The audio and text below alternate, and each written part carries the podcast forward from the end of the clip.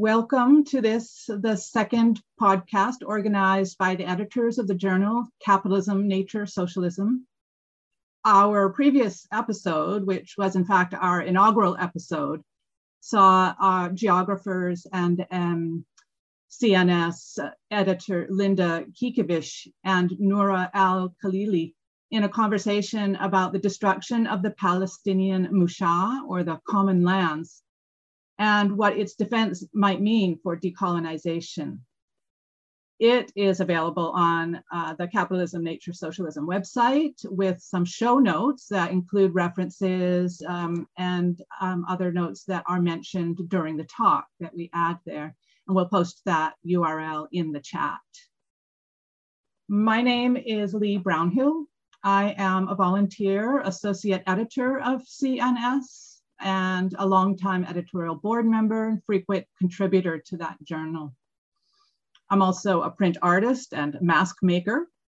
My day job is as a part-time non-tenure track faculty member at Athabasca University, Canada's oldest 50-year-old, in fact, distance education university, where I teach courses on social movements and environmental sociology, and where I'm also a union activist. I am logging in today from Southern Ontario, treaty territory of the Haudenosaunee of the Six Nations of the Grand River. I'll just say one more word about myself before introducing our guests today, so that you know more or less where our journal and where our podcast is situated, at least in this moment. So in my scholarship and in my life, I call myself an ecofeminist and eco-socialist. I have had a special focus in my research on East African anti-colonial and anti-post-colonial popular struggles, and on the global movements for food and energy sovereignty, prison abolition, peace, and the elimination of violence against women, all of which I see being achieved in a process of building alternative eco-socialist societies right here in the midst of the ashes and the hulking shell of capitalism. So our journal, CNS, has this podcast series, and the episodes are meant to bring authors who have published articles on timely topics in our journal into conversation about their work, in order to bring these works that are published in an academic journal that many people cannot readily access to the attention of a wider audience. Another purpose is to do some translation of academic works into a plainer and popular language and discourse to make clear what authors' research can mean to other scholars in other disciplines and fields, and also to ordinary people in their everyday lives. So to that end, we frame the podcast's conversations around questions that aim to uncover the big question or questions that the author tries to answer. Why people outside of academia should care about those questions or their answers? What, in the end, did they learn in their studies? And finally, what follows? What should the rest of us learn from their work, and how can that knowledge be best used and towards what ends? So today we will listen in on a conversation between Wesley Carrasco, a second-year geography PhD student at the University of Washington, whose research focuses on indigenous migrants and environmental justice, in conversation with Dr. Maria José Méndez. Her research focuses on Central American shadow economies and women's livelihoods. In 2017, Dr. Guterres answered a call for papers for a special issue of Capitalism, Nature, Socialism on the theme of ecofeminism. She contributed an article titled "The River Told Me: Rethinking Intersectionality from the Incommensurable World of Berta Cáceres." It appears in the March 2018 issue of Capitalism, Nature, Socialism, volume 29, issue 1, under the special title, Power, Peace, and Protest, Ecofeminist Vision, Action, and Alternatives, co-edited by myself, Taryn Giacomini, Anna Isla, and Teresa Turner. I will also post the URL to the chat for this issue. It's posted on the journal's own institutional website that makes available preprints, preprint versions of most of the articles from the issue, free of charge, unlike the publisher's final proof version, which comes at a cost. So the article, The River Told Me, will be available through free of charge, free access through a URL in the chat. So our agenda for today is already underway. Now that I have briefly introduced today's episode, we'll give about 45 or 50 minutes until around, 1 p.m. here in Eastern time, but 50 minutes, wherever you are in the world, for the conversation between Wesley and Dr. Maria. And that will leave us time at the end for a Q&A period with you, our esteemed audience. And so feel free to use the chat function for sharing your comments and questions, or if you're comfortable at the end and prefer to raise your hand and be on screen, you can turn on your camera and microphone at that time to ask a question. So with no further ado, I will hand it over to Wesley and Maria for what promises to be a stimulating discussion. And again, I will chime in at the end to field the audience questions that may come up. And we ask that until that time, you please leave your microphones muted. So I'll turn it over to Wesley, if you can take it away. Thank you, Lee. That's such a great introduction. I just want to start by thanking everyone for being here, for the invite, and Maria for being part of this conversation with me, specifically because we're talking about really important issues, right? We're talking about intersectionality, feminism, and rethinking Indigenous worlds and futurities through our human and non-human relationships. And so, you know, most specifically in thinking also through the lands of Indigenous peoples, the Lenca people, which, you know, at this point in time, you know, are on an ongoing struggle to have their autonomy and rights acknowledged. And so I appreciate Maria's paper a lot because it really brings into light not only the struggle of the Lenca, but also specifically the words of Berta Cáceres, and who we continue to be inspired by, who we continue to learn from, even to this day. And so, you know, thank you again for the opportunity to have this discussion. I want to kind of begin by giving Dr. Maria the floor to have the opportunity to kind of give us a brief overview of this article and maybe hit on a few key points or main questions that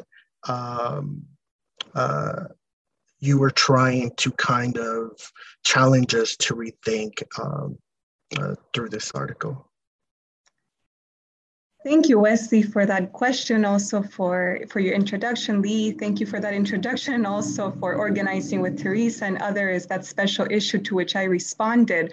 I must say that in many ways, that special issue got me writing. I wasn't thinking of this article before I got this special issue. And also, you know, this article in some ways, before even introducing the questions that I'm posting and that I'm trying to answer in it, perhaps it's important to say that I wrote it as a eulogy to Berta Cáceres. Berta Cáceres had just died, actually, when the special call happened. And in some ways, you know, for me, the call really was a call, to write, to think about this recent happening that was, you know, just effectively was very moving, was very, very enraging as well. And so that article is a response to that. It's a eulogy to Berta Cáceres. And more broadly, the question that I seek to answer in that article is, how do we repoliticize? How do we rethink this frame of intersectionality that has become so central to feminist organizing, to feminist theory? And I pose that question because I find that this frame of intersectionality in recent years, you know, if not in the last decade, has been heavily depoliticized, has been, I think, wrenched away from some of the initial political impetus behind it. And so the article is wrestling with this question of how do we rethink this frame? You know, how do we reinvigorate it? How do we decolonize it? And so the article is a response to some of these questions. Perhaps it's important to try to remember what this concept of intersectionality is. And Wesley, I don't know if this is something that you would like me to do right now. I know that we wanted to also break down these concepts so that they're not unfamiliar to the audience, although I do know that because intersectionality has become very much part of the mainstream, that people have all kinds of understandings about it. And the way that I'm thinking about it has a genealogy. It is very much rooted in women of color feminisms and transnational feminisms, and the way that this concept arose out of those histories that these women of color feminisms are deeply rooted in.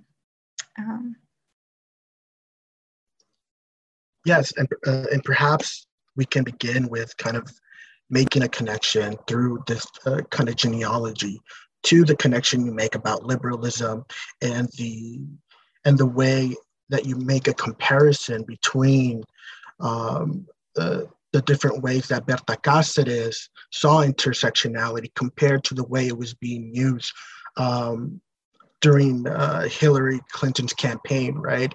And so maybe you can speak a little bit about the differences through that framework. Excellent. Yes, so the article is also a response, I think, to the Women's March, right? The Women's March in 2017, the Women's March on Washington, it was replicated across the United States. And it's important also to know that many women's marches were happening across the globe, right? I mean, very much structured around different concerns, but there was sort of this unifying theme, right? That women were marching on the streets for different purposes.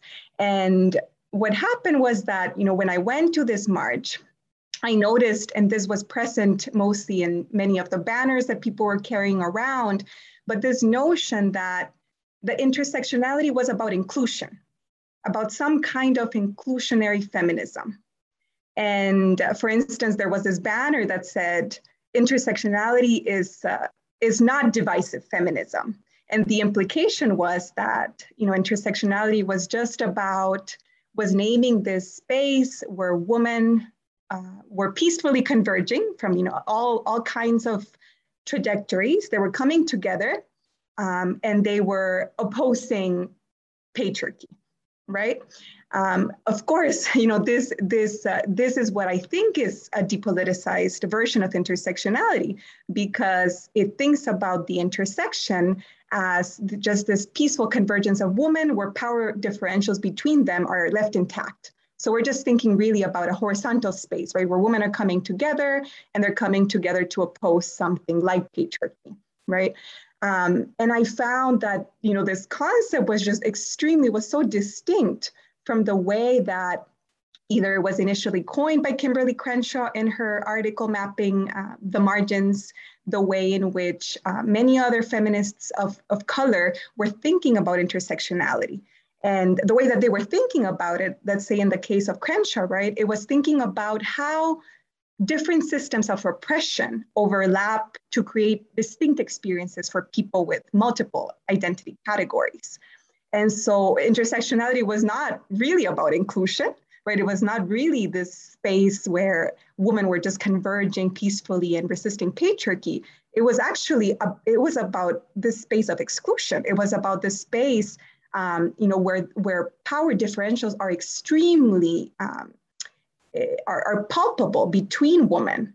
You know, bell hooks tells us, right, that for instance, like a strong sisterhood can only be forged if women acknowledge the ways in which, you know, they have exploited, they have oppressed other women, right? So it was a very different sense of intersectionality that you know, you see being theorized by women of color feminisms. And so just this stark contrast, right, between the kind of intersectionality mobilized in the women's marches versus the one that in some ways also inspired the women's march, right? Because it was in some ways self-defined as an intersectional march. I found this contrast to be quite telling in terms of just where the concept of intersectionality has been going and moving towards. And so, you know, in many ways, then my critique is that what we need to repoliticize, and we need to, in some ways, go back to that initial formulation, but also we do need to move beyond that. And so, you know, let's say half of the article is thinking about this beyond question, right? So once we have politicized intersectionality, once we have recommitted intersectionality to this framework that acknowledges the geographies, the histories of racism, of capitalism, of patriarchy, and how these different relations of domination intersect to shape the realities of, I mean, women and peoples across the world, then, you know, where do we go next, right? So once we think about intersectionality in relationship to structures of power and power differentials, you know, we can't stay there. Because if we stay there, then, you know, we're really neglecting, ignoring how the people who are at the receiving end of all of these structures are resisting, are enduring, are surviving. And so my shift, or what I'm trying to in some ways also advocate for, right, is thinking about those spaces of value, those different cosmovisions, alternatives that are emanating from these spaces of marginality, so that we need to both think about power and power differentials, but also think about how is it that people are resisting these structures of domination. And so that's a little bit, you know, if you wish, then my way of repoliticizing intersectionality is that we also need to decolonize some of the assumptions that it rests upon. That is such an excellent breakdown, and I think, you know, you really talk about this sort of, you know, how do we move beyond that, right? And you have a chapter in your article called Incommensurable Worlds, right? In which you really hearken and challenge us to think about futures outside of just the violence, or understanding indigenous peoples outside of the violence that they experience, right?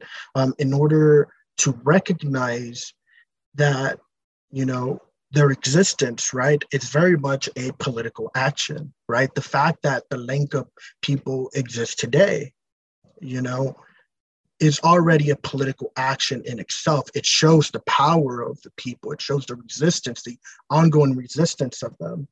And so I kind of want to, before we get into perhaps defining incommensurable worlds, I'd like to kind of preface that with the chapter that you kind of make this very much difference, right, between intersectionality or perhaps the way that you highlighted in the article of your experience during the march to the Lenca No Wave feminism, right?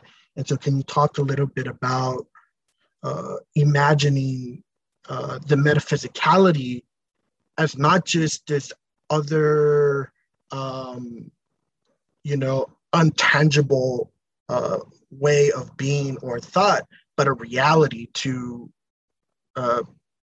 indigenous understandings?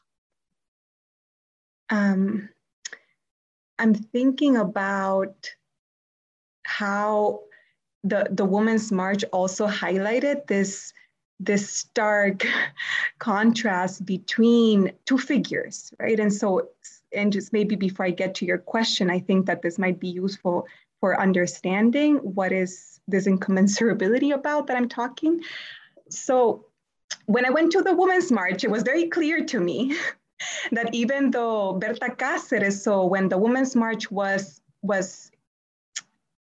called forth, then there was a guiding vision of principles, and that was put forth by the National Committee. And it was a very intersectional definition of principles, and some figures such as Berta Cáceres were invoked as inspirational figures for the march, along with, you know, many other feminists from the Global South and feminists of color.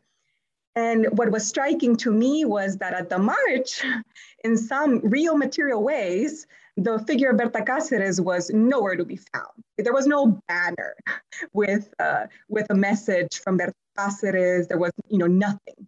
And it almost seemed as if, you know, no one also knew who Berta Cáceres was, even though the Women's March was supposed to be invoking that figure. And yet someone like Hillary Clinton, who was not invoked as one of the figures inspiring the march, was everywhere, right? So she was everywhere in the banners, you know, not explicitly sometimes, but it was clear that for many of the women who were participating in these marches, their feminism had come from someone like Clinton, right? It was a feminism that was very much aligned with Clinton's politics, and that's, you know, and that to me was the kind of inclusionary feminism, sort of depoliticized version of intersectionality that I found present at this march. And Hillary Clinton in Honduras, right? This in 2009, when there was a coup against the Honduran government, against democratically elected Manuel Zelaya, Hillary Clinton was Secretary of State during that time. And, you know, just to give you a sense, because I feel like a lot of the political realities of Honduras and what was happening at the time, I think they really bring to the forth all of the contradictions and tensions that one could, for instance, you know, attribute to this kind of mainstream feminism. And so when Hillary Clinton legitimizes the coup, right, everyone else across the world was asking for the reinstatement of Manuel Zelaya. Hillary Clinton wasn't. And Manuel Zelaya, even though, you know, he was a wealthy rural patriarch that somehow had gone left, his government had been extremely progressive in terms of, for instance, raising the minimum wage, calling for a referendum to revamp the constitution that had been, you know, pretty much designed during the military dictatorship, or was sort of a product of the military dictatorship.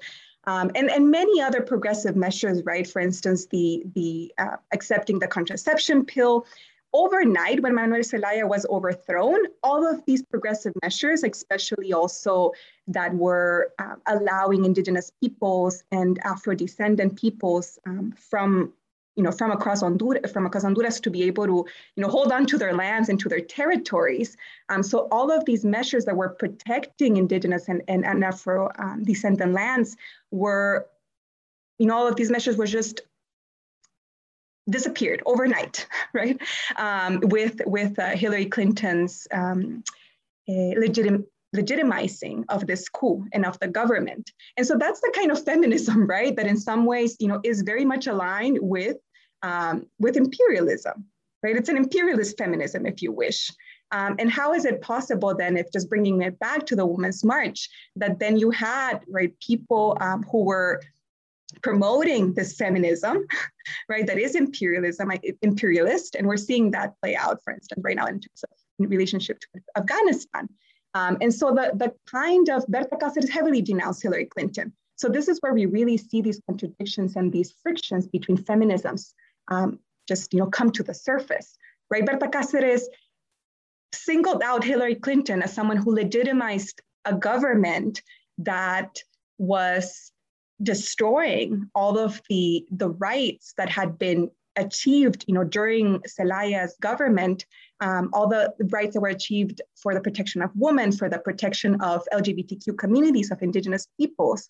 And so we see this contrast, right, between these feminisms. And so Berta Cáceres just has a lot to teach in terms of just, you know, how we think about feminism and feminist solidarity from this place that acknowledges all of these structures of domination, but also that very much foregrounds the cosmovisions of Indigenous people. So what does it mean to think about feminism from this perspective where humans and non-humans are not, just separate entities, but actually have, these beautiful, nurturing relationships with each other? Like, what does it mean to think about feminism from that space, from a space that really challenges colonial modernity, that challenges all of these dichotomies that we have inherited from both, liberal political ideologies, and also from, even from feminism. So I think that's kind of, where this different space of value emerges, for me at least. Yeah, and thinking about like the political landscape of Honduras, right? I was out there at the tail end of 2019, and during that time, Juan Orlando Hernandez, the president, the current president of Honduras, was being investigated for narco trafficking, money laundering. And during that time, you saw this large gathering and mobility of not just the indigenous peoples of Honduras, but of the student population in mass protests in Tegucigalpa, which is the capital of the capital city of Honduras. And so to really understand, right, and I think one of the things you talk about, right, it's understanding that that there's power still even within those that are currently ongoing or experiencing these intersectional forms of oppression and And so, I want to ask you, right? You have a portion in your paper that really talk about rivers and understanding and learning from rivers, and the power of listening to the river. Can you talk a little bit about your experience or your understanding of the river and how you interact with it?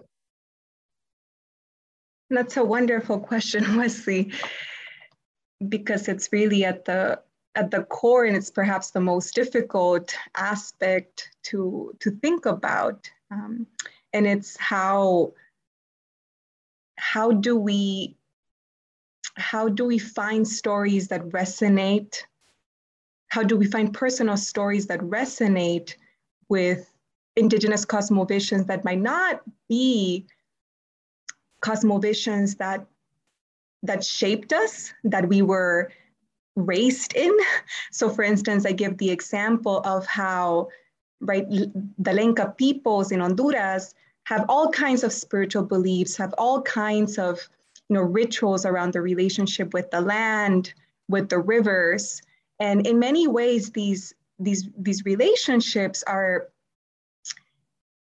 are rooted in the Lenca culture, right? In Lenca history, and in that way they're incommensurable, right? They are different. They're unique, right? They're not necessarily, if you wish, like reproducible. If we're thinking just about the different ways in which Indigenous communities relate to rivers, relate to land, we might want to say, well, and we often generalize, right? And we say that that Indigenous communities have a different relationship to the land. For instance, that they do not see the land only as this exploitable resource, but that the land is actually an agent. It has life. It has agency in some ways, right? But it's also important, I think, to say and to affirm that Indigenous peoples, that they have a different relationship to that land. Like even though the land might not be seen as exploitable, right? The names, the meanings that they attach to it, they vary. They're very different.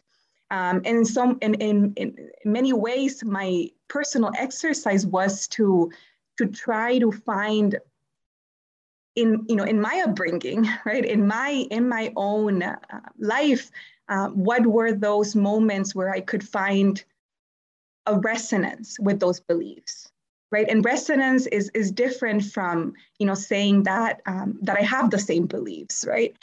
It's really trying to understand. It's doing the homework of trying to understand how Indigenous peoples relate to the land and finding stories that resonate with that. So in my experience, for instance, and I talked about this at length in the article, is that I grew up in Honduras, and my family, at least my dad's family, is from the countryside, so from Olancho, that's in northern Honduras. And it's a beautiful valley, that unfortunately has been subject to a lot of deforestation. But growing up, we would spend our summers, our vacations here with my grandparents, and we would be constantly going to the river, right? I mean, we loved being in the river. We wanted to be there the whole day, just in the river. And so for me, the river, beyond just this body of water that, provides for needs, that allows you to irrigate the land, for instance, right? It's like beyond all of these immediate needs that it fulfills, it was a nurturing space, right? And of course, it's difficult to describe that, but I learned so much, right? I learned so much from being in that river. I learned colors. I learned that the flow, right, of the river was related to how the river shaped the earth. I learned so many things just being in that space, and this, in spite, right, of perhaps like a Christian upbringing, that wouldn't necessarily, see life in the rivers or life in nature. And so my homework really, I think, for, for this article, but also just in general, is to then find these stories that resonate, right? So think about how Berta would go into the river. She would sit and she said, I just, in her moments of weakness, in her moments of fear, that she would go to the river, would just sit and would listen to it, right? Would talk to the river. And so what does it mean to think about that, not as metaphorical, but as real, right? As truth. And it's very difficult to do that because we usually think of that just as metaphorical, like, oh, that's very nice. That sounds poetic, excellent, next. And so it's a challenge, like what does it mean to try to inhabit that as a truth? And so for me, that meant finding stories in my own upbringing, in my own relationship to the river, to the land, that resonated with that. They're not the same. So that's why incommensurability is, that ethic of incommensurability is very important, because it allows us to acknowledge that, our understandings, right, our relationships to the land, are not exactly the same as those that, for instance, the Lenca might have. In spite of that, though, like in spite of that incommensurability, because we are coming right from in some ways, like from different upbringings, from different worlds. In spite of that, what does it mean to find some kind of commonality, some kind also of resonance, right? That does not just colonize that belief, that does not just, immediately try to translate it into, something that is, for instance, let's say, digestible for academia, right? What does it mean to just deal with that difference, to acknowledge that difference without trying to consume it right away? And I think that's the challenge, right? Of how do we think about beyond this dichotomy between the human and the non-human in ways that also that don't try to immediately just colonize those understandings, that finds rhythms, like finds familiar rhythms, find resonances. Exactly, and I think with my own work, and when as I'm thinking about, the realities for Indigenous peoples who are now, being subjected to illegalities, violence, criminalization at borders, and I'm thinking about the Indigenous immigrant. I think a lot about that metaphysicality, right? Trying to understand that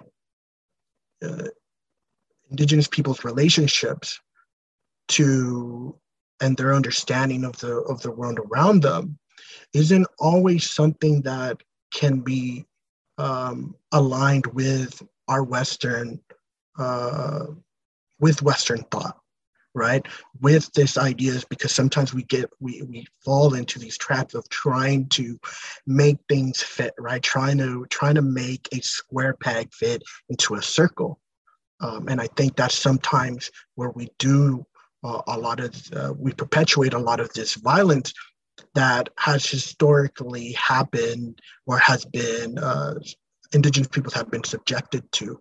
And I'm thinking about, you know, the fact that Indigenous peoples in the, you know, Southwest border are being mislabeled as, you know, with Latinidad, being given new nationalistic identities because the U.S. settler state wants to undermine their Indigenous rights as Indigenous peoples, right? So in thinking through about sort of this, through this metaphysicality, you know, I'm trying to understand and advocate that, you know, no matter whether an Indigenous person is dispossessed, displaced, that that metaphysical relationship that they have to the place that they come from cannot be stripped by the settler state, even if they're relabeled as whatever, right?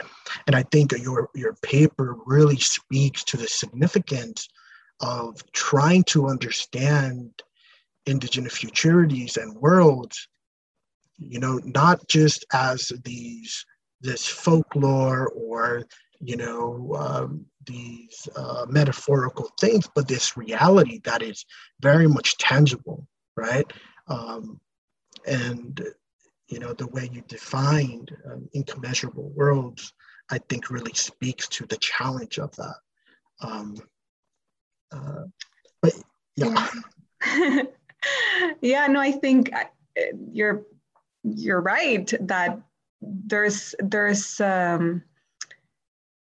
this is not just, I think, in academia, but really the way that we think about political economy, about the environment, the way that we think about needs, development, just the way that we define all of these big concepts.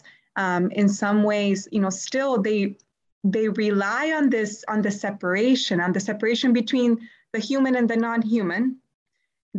They are predicated on these colonial dichotomies, right? Because it is a colonial dichotomy, or, you know, someone like Maria Lugones will tell us that, you know, coloniality is by definition the denial of existence of worlds that have different ontological presuppositions. So the denial of worlds where perhaps, you know, humans and non-humans are not in this dichotomous relationship, but are in a very different one, right? And so what does it mean to decolonize that? And to decolonize that, it means that we need to listen, not only to, I think, Indigenous peoples and what they might have to say, right, about that relationship between humans and nature, but also that we take those claims seriously, that we don't think of it just as folklore, just as metaphorical, right? And because that will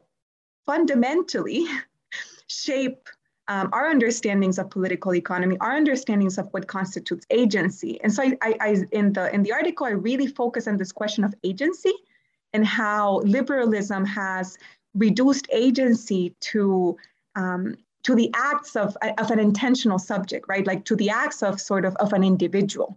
So we think about agency mostly in relationship to humans, right? To individuals.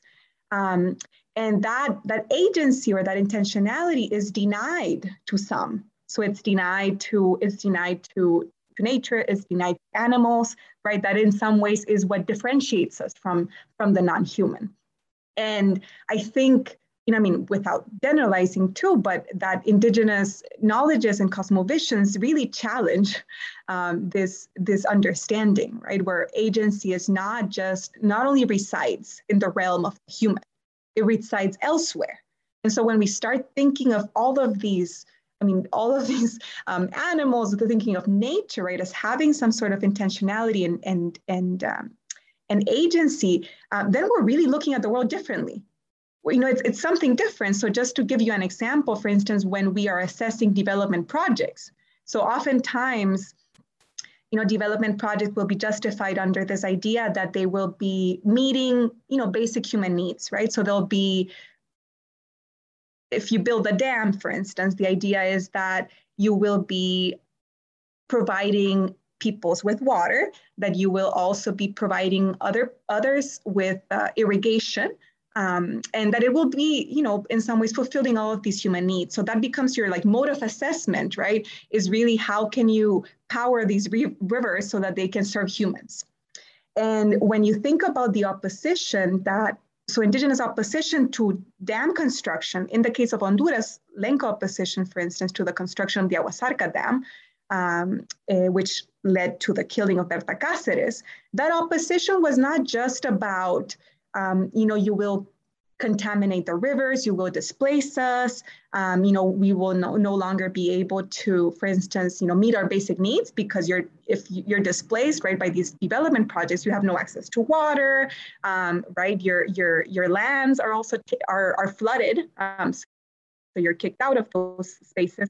So that opposition, of course, it has to do with all of that, but it also had to do with this relationship to the river, of thinking about the river as a sentient being, that actually what is at stake is not just a question of human needs, but what's at stake is also how you relate to that river. The river is not just a resource, right, to be exploited. If the river is a source of your well-being, that you define yourself in relationship to that river, that it's at the core of your existence, then it's not just about these basic human needs, but, you know, but that opposition already contains, I think, this different understanding of what the rivers are, which is that rivers are sentient beings, right? So it leads to a whole new assessment of development projects, of political economy. It leads to a whole new assessment of what are the threats, what are the risks of these projects, right? It's no longer just about immediate displacement of humans.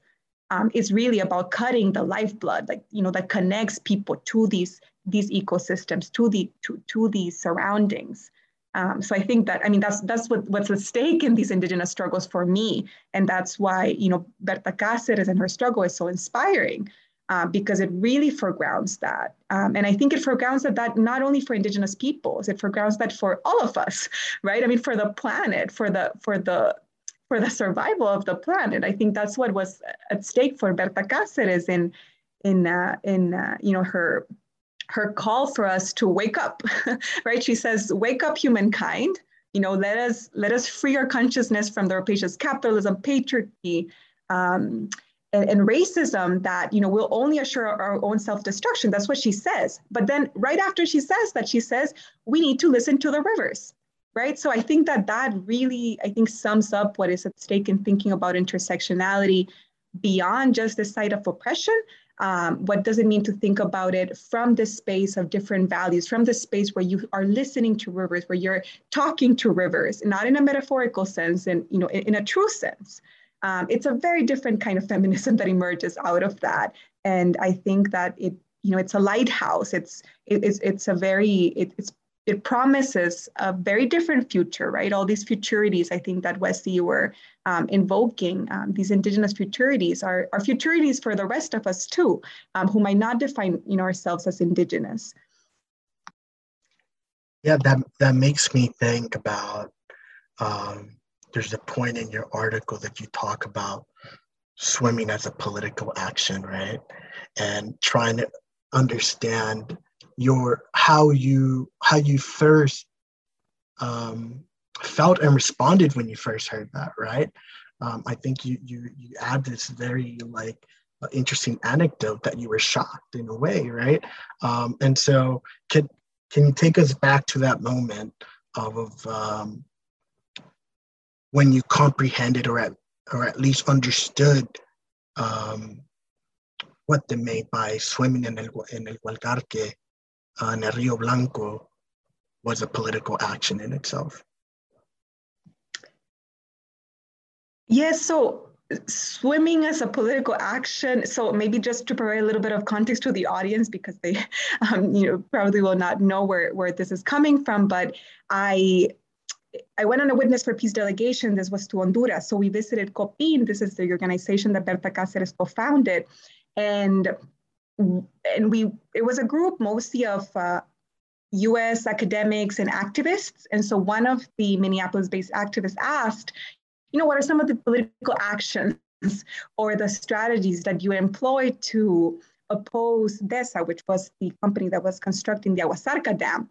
And one of them said, swimming, right? And to me, and that I think just baffled me, because of course what I expected was for the COPINHs or the members of COPINH to say something like roadblocks, right? Or international activism, right? To get banks not to fund these dams. So I expected sort of the political strategies that we usually think about when we're trying to understand struggles. So swimming just threw me off. And I think it threw me off precisely because I was holding on to this understanding that, their relationship to the river was, if you wish, like a more material one, right? Because if your relationship to the river is, let's say, a more material one, then you're really, you're trying to do everything so that, this dam doesn't get constructed, and what's at stake for you is because, well, they're going to contaminate the water and I'm going to drink that water, right? So let's say that's the kind of vision or understanding that I was trying to highlight before.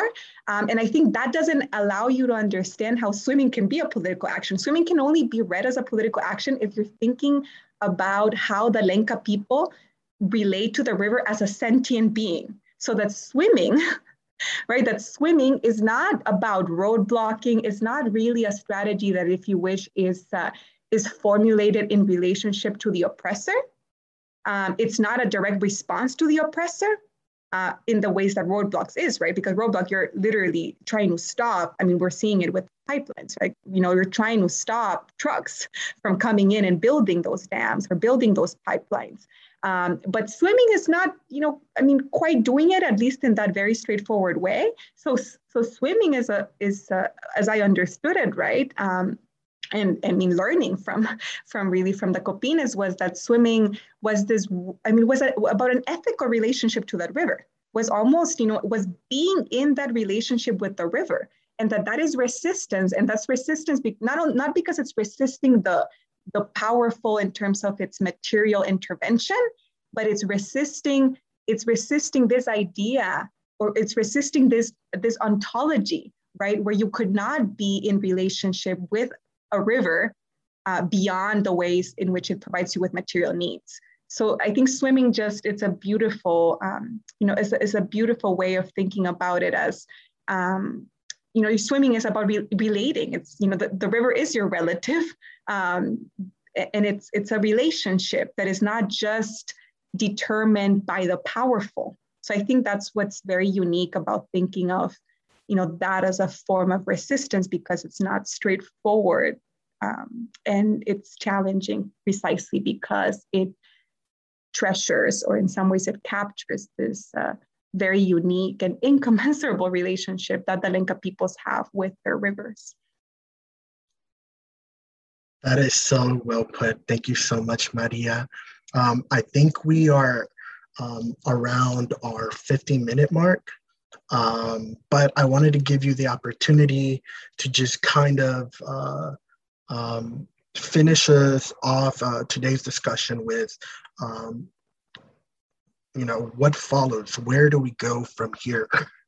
You really challenge us to think about not only our positionality, not only through our intersectionality, but challenge us to understand different worlds. And so the floor is yours. And after that, we'll transition to Lee for Q&A. Thank you, Wesley. Let me perhaps conclude by saying that not only we need to rethink how we stand in solidarity with others. I mean, in this case, right? At least the article is really much about feminist solidarity, like rethinking feminist solidarity from that space, from that decolonial space of values and of relationships with sentient beings. I think I would, perhaps just close by saying that one of the directions that I'm trying to follow after writing this piece is really asking the question of how do we in Latin America right now there's a term used and it's called acuerpar, which means to the translation is. My translation is a little bit literal, but it's about putting your body in the line, like standing side by side. And it's usually invoked when, for instance, there's feminist encampments and they're inviting others to come and join, right? So what does it mean to stand side by side, to learn, and really to be open to deconstructing our own beliefs, our own presuppositions? It means being very humble.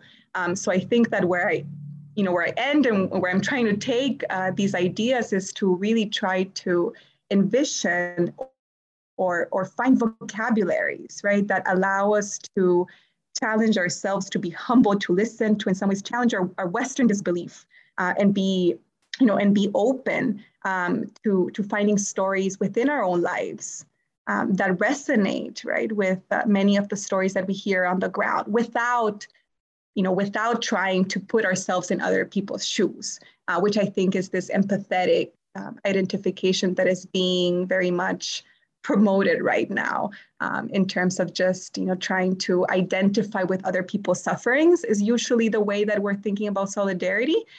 So this this empathy, it's clear in the case of Afghanistan, for instance. I mean, just think about one of the congresswomen in like the early 2000s, like was wearing a burqa, went to the Congress, right? And that was her way of empathizing with the plight of Afghan women, right? That's a very colonial kind of solidarity and empathy.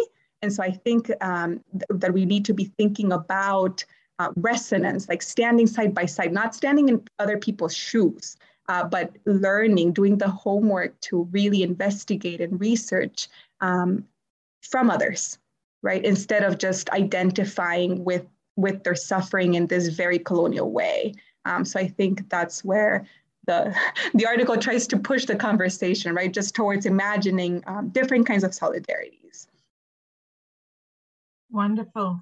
Thank you so much for all these words of wisdom and experiences that have raised so many questions and critiques in my own mind.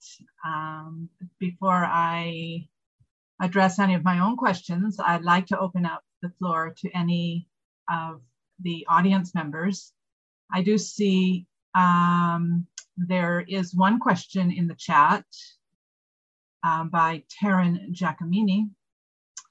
I will just read out what she says here. I love this idea of resonances in the context of community building and solidarity in social movements. I am a community organizer and I work with farmers, peasants, and Indigenous people. There is so much more we need to, that we can do to listen to each other and bring together different worldviews. Do you want to comment on this idea of resonance in relation to solidarity? How can we act in more relational ways and resist, both as a way to defeat capital, patriarchy, racism, and to be more human in the web of life? She also asks, do you have a book? She can't wait to read it. Thanks for that question, Taryn. And I don't have a book yet, but hopefully we'll write one that is also inspired by some of Wesley's questions and just this invitation to think about the project and solidarity in relationship to both I mean, I think specifically in my case, Indigenous people struggles for the defense of land. So to your question, I think this question of solidarity and of finding resonances is a very specific one. I would refrain from giving recommendations on, you know, how solidarity has to be forged or has to be done on the ground, because I think it's a very situated struggle. And that's why even this concept, right, of situated solidarity, it's a kind of solidarity that is forged in a specific place, right? So it has to have into account the power asymmetries shaping that place. It has to have into account, you know, the specific ways in which people also have stood in solidarity with each other throughout history. So I would be maybe a little cautious in terms of just thinking, you know, how one would construct or how one would build this solidarity in general, right?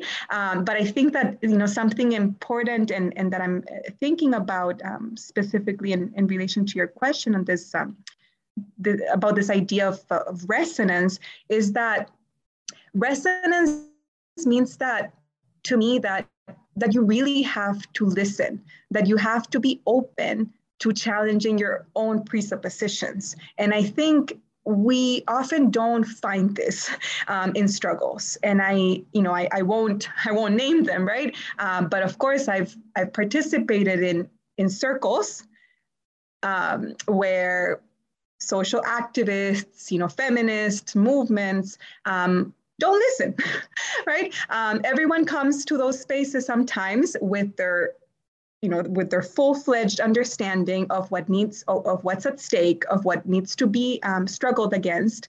And of course, that's important, right? I mean, there has to be some rallying points. There has to be some sense that you're in a common struggle against, you know, whether that is a development project or against dam building in Honduras, for instance. But I think that, you know, there's sometimes I've encountered little humility, I think, on the part of, I'll give you an example, for instance, in Honduras, there's especially, so worker-based struggles or also just broader social movements connected, for instance, to labor unions, are very, very cynical, for instance, about the spiritual connections that certain indigenous groups and, for instance, the Lenca peoples have to the land, have to rivers. You know, they don't necessarily relate to that. They think that it's perhaps a distraction, right? Almost like a cultural distraction from what's really at stake, which might be really, you know, the material dynamics, right, of society. And so almost that these Lenca beliefs are just an aside or a distraction from what's really at stake. Right, so you see these tensions between movements, and I would say that that's a moment where there's no resonance, right? There's no openness, there's no humility, there's no attempt to try to understand, right, why that is important, you know, what we might learn from that. And so I think that, you know, if anything, I would advocate, like, if, you know, I wouldn't advocate for just how solidarity has to be forged, because I think that's very specific and situated, but I would really advocate just for that openness, like for that openness to learn, you know, and this is not really my term, this is Spivak, but saying that we need to learn from below. Like, how do we learn to learn from below? You know, and that means being extremely humble. That means listening and being open to challenging our presuppositions. And I think that that's not a comfortable position to be in. You know, we often want to defend our fully fledged positions, especially I think in academia, right? You have to appear extremely confident, like you have everything under control. And so I think just having this, you know, this openness leads to resonance. You know, suddenly we're like, oh, wait a second. You know, I mean, at least in, you know, in my case, it led to that resonance. It led to that moment where it's like, well, you know, this, you know, there might be something in my world that resonates with this relationship to the river.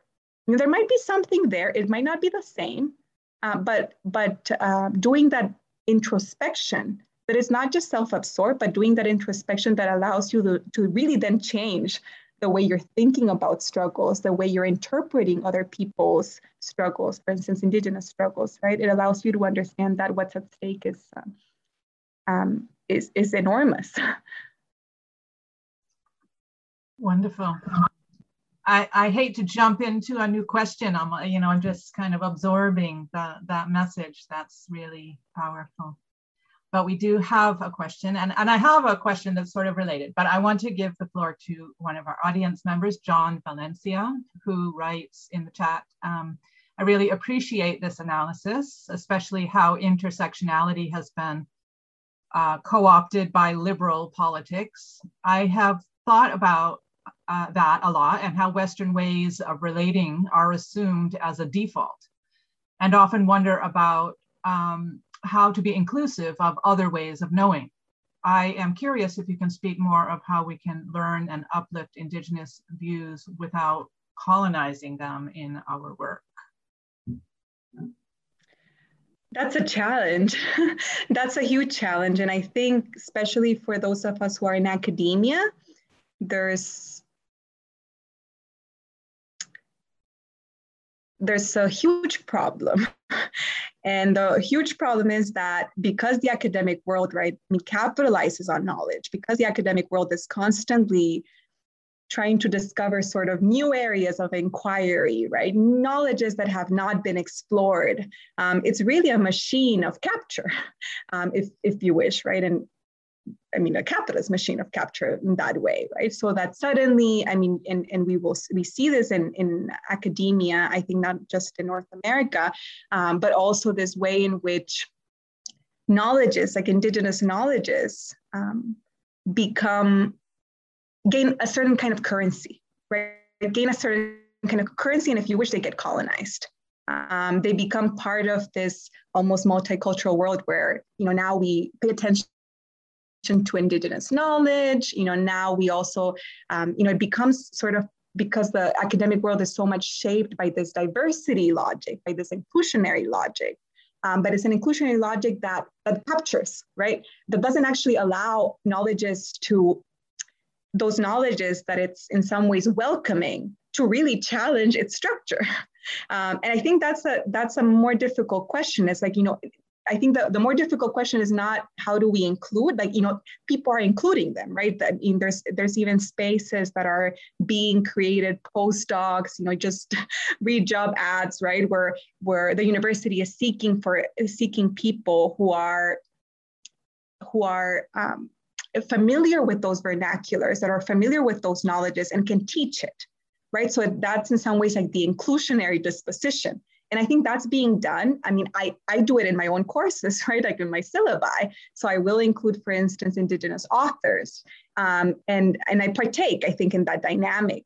I wouldn't say that we don't need to do it. I just think that we need to also acknowledge that it's a disposition that in some ways really keeps us away from this, I think, this broader problem of, how do we then allow these knowledges to restructure academia, to restructure the way we teach, the way we approach, knowledge in general. So it's a different question. Like I would say that, universities right now are inclusionary or in some ways, of course, like to a certain extent, I don't want to also, to also exaggerate this claim, but they're on board like with that kind of inclusionary disposition. What they're less on board with, right, is this position that actually thinks about these knowledges as some sort of truth that fundamentally uproots, right, Western ways of knowing.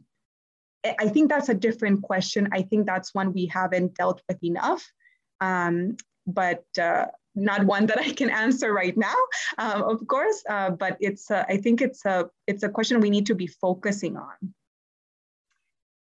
I'm just going to slip in a comment of mine, because what you're saying reminds me of, I'm doing a little bit of substitute teaching. I'm teaching someone else's course, and it's a history of ecology course. And one of the things, you read the ecology journals from the early 1900s, the 1905s and whatnot. And the ecologists, the European male ecologists are, you know, rooted in the Baconian scientific method, which is all about separating people from nature and probing nature to extract value. Where, you know, the discussion about a body of water is whether it constitutes a singular unit or whether it's biotic and abiotic components can live independently of each other, et cetera, where your focus on your findings from your article about rivers being sentient beings. And, you know, as a sort of analogy to the whole idea of indigenous knowledge and what it can do in a university setting or just in people's thinking in popular culture, that, you know, beyond, you know, the kind of linear thought that if, okay, we can all agree that a body of water is a singular ecosystem, yay, biotic and abiotic work together. Woohoo! Now we can go ahead and put a price and a cost on these ecological services. So that the line of, you know, the logic of the knowledge produces actions that are commensurate. So when you start introducing the idea of a river being a sentient being, it suddenly removes the whole idea of now you can't cost and put a price on that. And it suggests a whole nother way of being that is more about recognizing our relatives in nature. And, you know, I think it's, that's one of the powers of that kind of thinking, you know, is not allowed in, you know, in an equity, diversity and decolonization project at a university. Like you say, you can have a unit on indigenous knowledge, but we can't allow rivers to be seen as sentient beings that will stop all mining activities that the university may be involved in. You know, so that there's that kind of clash, but for, you know, radical thinkers and for the popular imagination, you know, it's useful to have this way out of the cul-de-sac of capitalist thinking, which is nature is good, we should put a price on it. And this gives an alternative that leads to a much more humane world. And speaking of humane, not only humans, but non-humans. We have a question from Marco Armario, who's one of our editors at CNS.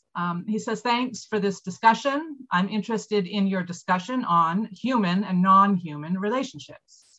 In the field of environmental humanities, there is a growing discussion on this, and there is a strong post-humanist turn. I often see a strong depoliticization. Humans and non-humans, for instance, seem to erase the differences within humans and perhaps among non-humans, like his dog has quite a strong EU passport. So can you tell us something more on how to work on overcoming this humans, non-human dichotomy from an eco-socialist, eco-feminist perspective? How can we build multi-species alliances?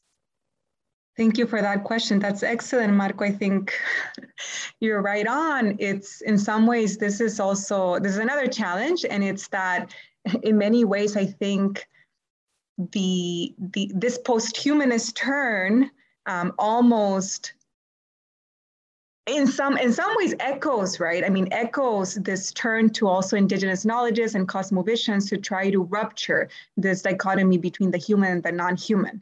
And I do agree that, you know, even though I'm not extremely familiar with the post-humanist turn, and I'm very much coming to this question, I think from indigenous cosmovisions and epistemologies, I think that it is a tricky turn, because what it does sometimes is also that it dematerializes, as you say, sort of these real power differentials between humans, which is something that intersectionality, right, brings attention to.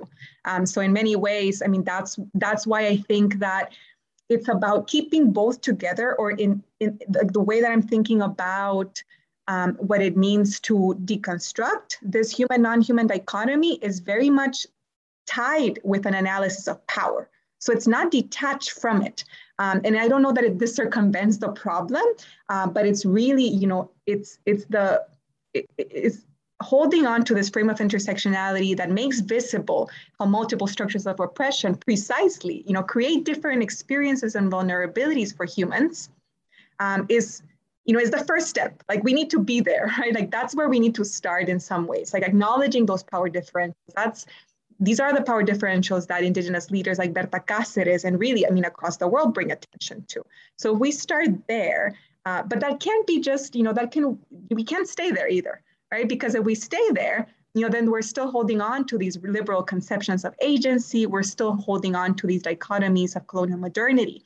And so this move to deconstructing the human and non-human, it's not exclusive, you know, from this framework of intersectionality. It builds on it, you know, it's connected to it. It's like, how do we think of those two together?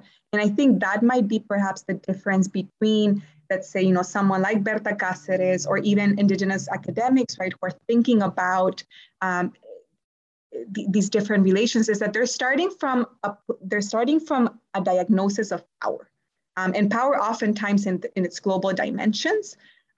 So I think that it's not that that's a solution. It's just that when one is deconstructing these dichotomies, you still need to have, right, a diagnosis of power. That's essential. Otherwise, it becomes, I mean, to me, in some ways, it's fluff, right? Like it just sounds like we're just, it's the inclusionary disposition. It's, you know, let's welcome Indigenous knowledges into the academy. Let's welcome other cosmovisions, but it's still within this disposition that, you know, those knowledges are tamed. You know, they're deeply tamed, right? They just become part of this multicultural machine. And I think it's different when you're trying to really, you know, the alliances, right, that one would create, whether it's multi-species. Like, I think the first step is just, you know, is trying to take these knowledges so seriously that it will really, like, would completely restructure, completely reshape how we're thinking about knowledge, how we're thinking about agency, how we're thinking about political economy. I think we need to get there before even thinking about how we would be establishing those alliances. We're not there yet. I think we, as in, you know, perhaps academics, like non-Indigenous, scholars and activists, like, I wouldn't say, of course, I think that, you know, their ancestral and current relationships to the land, right? I mean, they don't need to learn that, right? I mean, we don't know that. We're just starting to learn how, you know, what that would mean. And I think that challenge, I think that openness, but always with an analysis of power. Wonderful. So I will ask and invite anyone else who hasn't yet spoken, or even someone who has already spoken, to ask any further questions in these last moments.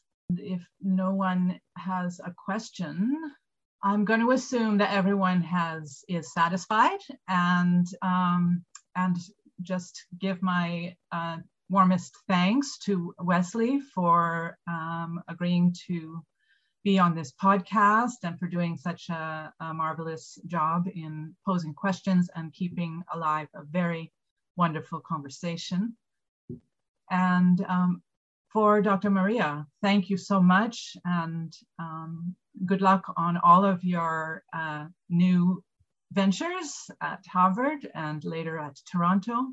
And we will be watching for you and for your the development of your wonderful work, and to read more about what you're finding out there in the world. And with that, I want to thank the audience very much for attending, and please watch for the recording of this podcast. You can share it with your friends. There'll be also some show notes that will be provided on the CNS website, along with the podcast recording, so that you can follow up on some of the references that have been made during this talk. And thank you again. Maria, do you want to have the final word? Oh, I just wanted to thank you, Lee, Wesley, Maritza, for the invitation, and also for putting forth that special issue of which the article was a part of. It was excellent. Thank you so much. And thanks to the public also for the questions. Wonderful. Well, now closes the second podcast of our series, and it's been a wonderful one at that, and we look forward to the next, and we hope to see some of your faces at that time too. Keep you in the loop and invite you when that time comes. Have a wonderful rest of your day and stay safe and be well.